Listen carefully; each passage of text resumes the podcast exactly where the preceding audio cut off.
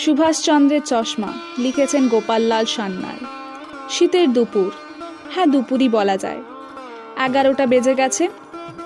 এক নম্বর উডবান পার্কের বাটি। একতলা একেবারে নিস্তব্ধ, নিঝুম। কোনো লোকজনের আনাগোনা নেই। ভিতরে ঢুকলুম, ওই স্তব্ধতা সত্ত্বেও। সুভাষবাবু ডেকেছেন, শিগগির আসতে বলেছেন। ভিতরে ঢুকে দেখি উনি তার নিজের ঘরে চুপচাপ বসে আছেন। সামনের টেবিলের উপর কয়েকখানা সাদা কাগজের উপর কয়েক টুকরো চশমার কাঁচ। ফ্রেমের ডাল দুটো আরও টুকরো টুকরো। টুকরো ফ্রেমেরই আরও কিছু ভগ্নাংশ হবে। আমাকে দেখেই বলে উঠলেন, এই দেখো কি হলো। আমার চশমাটা ভেঙে টুকরো হয়ে গেল। এখন কি হবে? বলেই আবার চশমার টুকরোগুলোর গায়ে হাত বুলোতে লাগলেন। কি আর হবে? আর একটা নতুন আধুনিক চশমা নিলেই তো হয়ে যাবে। আপনারও চশমার দিন তো অনেক আগেই শেষ হয়ে যাওয়া উচিত ছিল। ওই ডিমের মতো ছোট ছোট কাঁচ আর নিকেলের সরু সরু ফ্রেমের যুগ অনেক দিন শেষ হয়ে গেছে। শুরু হয়েছে সেলের ফ্রেম আর বড় বড় গোল কাঁচের লেন্স। আপনাকে ওই আধুনিক চশমা পড়তে হবে। না না, এ ছিল আমার খুব লাকি চশমা।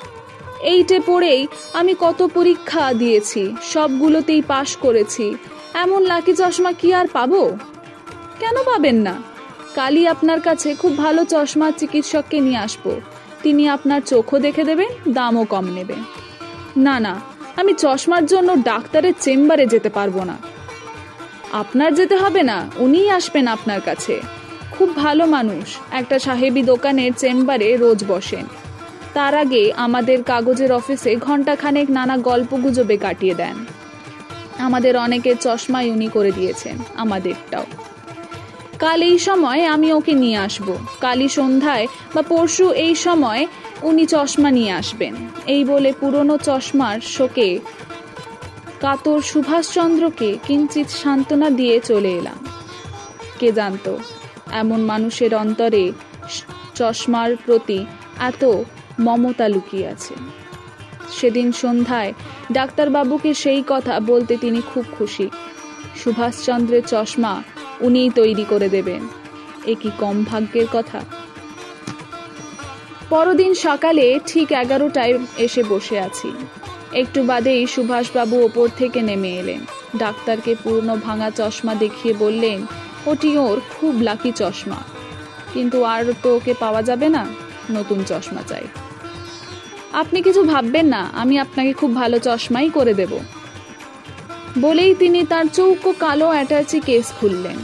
থরে থরে নানা আকারের লেন্স ও ফ্রেম সাজানো রয়েছে। সেখান থেকে এক একটি তুলে দেখাতে লাগলেন সুভাষচন্দ্রকে। অবশেষে কাঁচ ও ফ্রেম দুই পছন্দ হলো। মোটা শেল, চওড়া ফ্রেম। পড়লেই মনে হয় কেউ কেটা ব্যক্তি। এই চশমা পরেই সুভাষচন্দ্র কলকাতার মেয়র নির্বাচিত হলেন। কর্পোরেশন অফিসে মেয়র নির্বাচনে উনি জয়ী। তিনি নিশ্চয়ই মনে করেছিলেন, নতুন চশমাটিও খুবই লাকি হবে। কিন্তু তা হলো না। মেয়র হবার পরই ছিল স্বাধীনতা দিবস। স্থির হয়েছিল সেদিন কর্পোরেশনের গৃহে পতাকা উত্তোলন করবেন। তাছাড়া ওই কর্পোরেশন গৃহ থেকে মিছিল করে ময়দানে মনুমেন্টে অধুনা শহীদ মিনার, বক্তৃতা দেবেন। কিন্তু তা হলো না। ময়দানে নামবার সঙ্গে সঙ্গে পুলিশ তাঁকে ঘেরাও করল। গোরা সার্জেন্টরা সবাই মিলে হাতে, পায়ে, মাথায়, চোখে সেখানে পারল, বেটন দিয়ে প্রহার করে রক্ত ঝরিয়ে দিল। ফলে চশমাটা গেল ভেঙে, একখানা হাতও গেল। মুখে হাতে ব্যান্ডেজ বাঁধা তারপর লালবাজারে রাত্রিবাস। পরদিন মামলা ও দণ্ডাদেশের পর আলিপুর সেন্ট্রাল জেল গমন। আমরাও সেখানে ছিলাম। ওর কাছে গিয়ে দেখি ওর মুখ খোলা চোখে চশমা নেই। দু হাতেই ব্যান্ডেজ বাঁধা। এরপর চশমা সম্বন্ধে আর কোনো কথা হয়নি। স্পষ্টই বোঝা গেল, চশমাটি পুলিশের গুন্ডামির খোরাক জুগিয়েছে। এ সম্বন্ধে আমি আর কোনো কথা জিজ্ঞেস করিনি। উনিও বলেননি। এরপর সুভাষচন্দ্র কতবার যে চশমা বদলিয়েছেন, তার সীমা সংখ্যা নেই।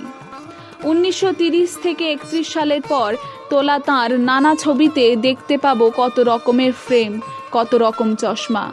কিন্তু সেই প্রথম যুগে ডিম্বাকৃতি চশমা আর ফিরে এলো না। সুভাষচন্দ্রের ভাগ্যও কি ওর সঙ্গে পরিবর্তিত হয়ে গেছে।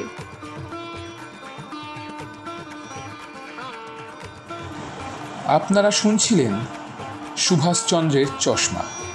Copyright two thousand twenty one by Kandari society for revolutionary youths all clips and voices belong to the original creators.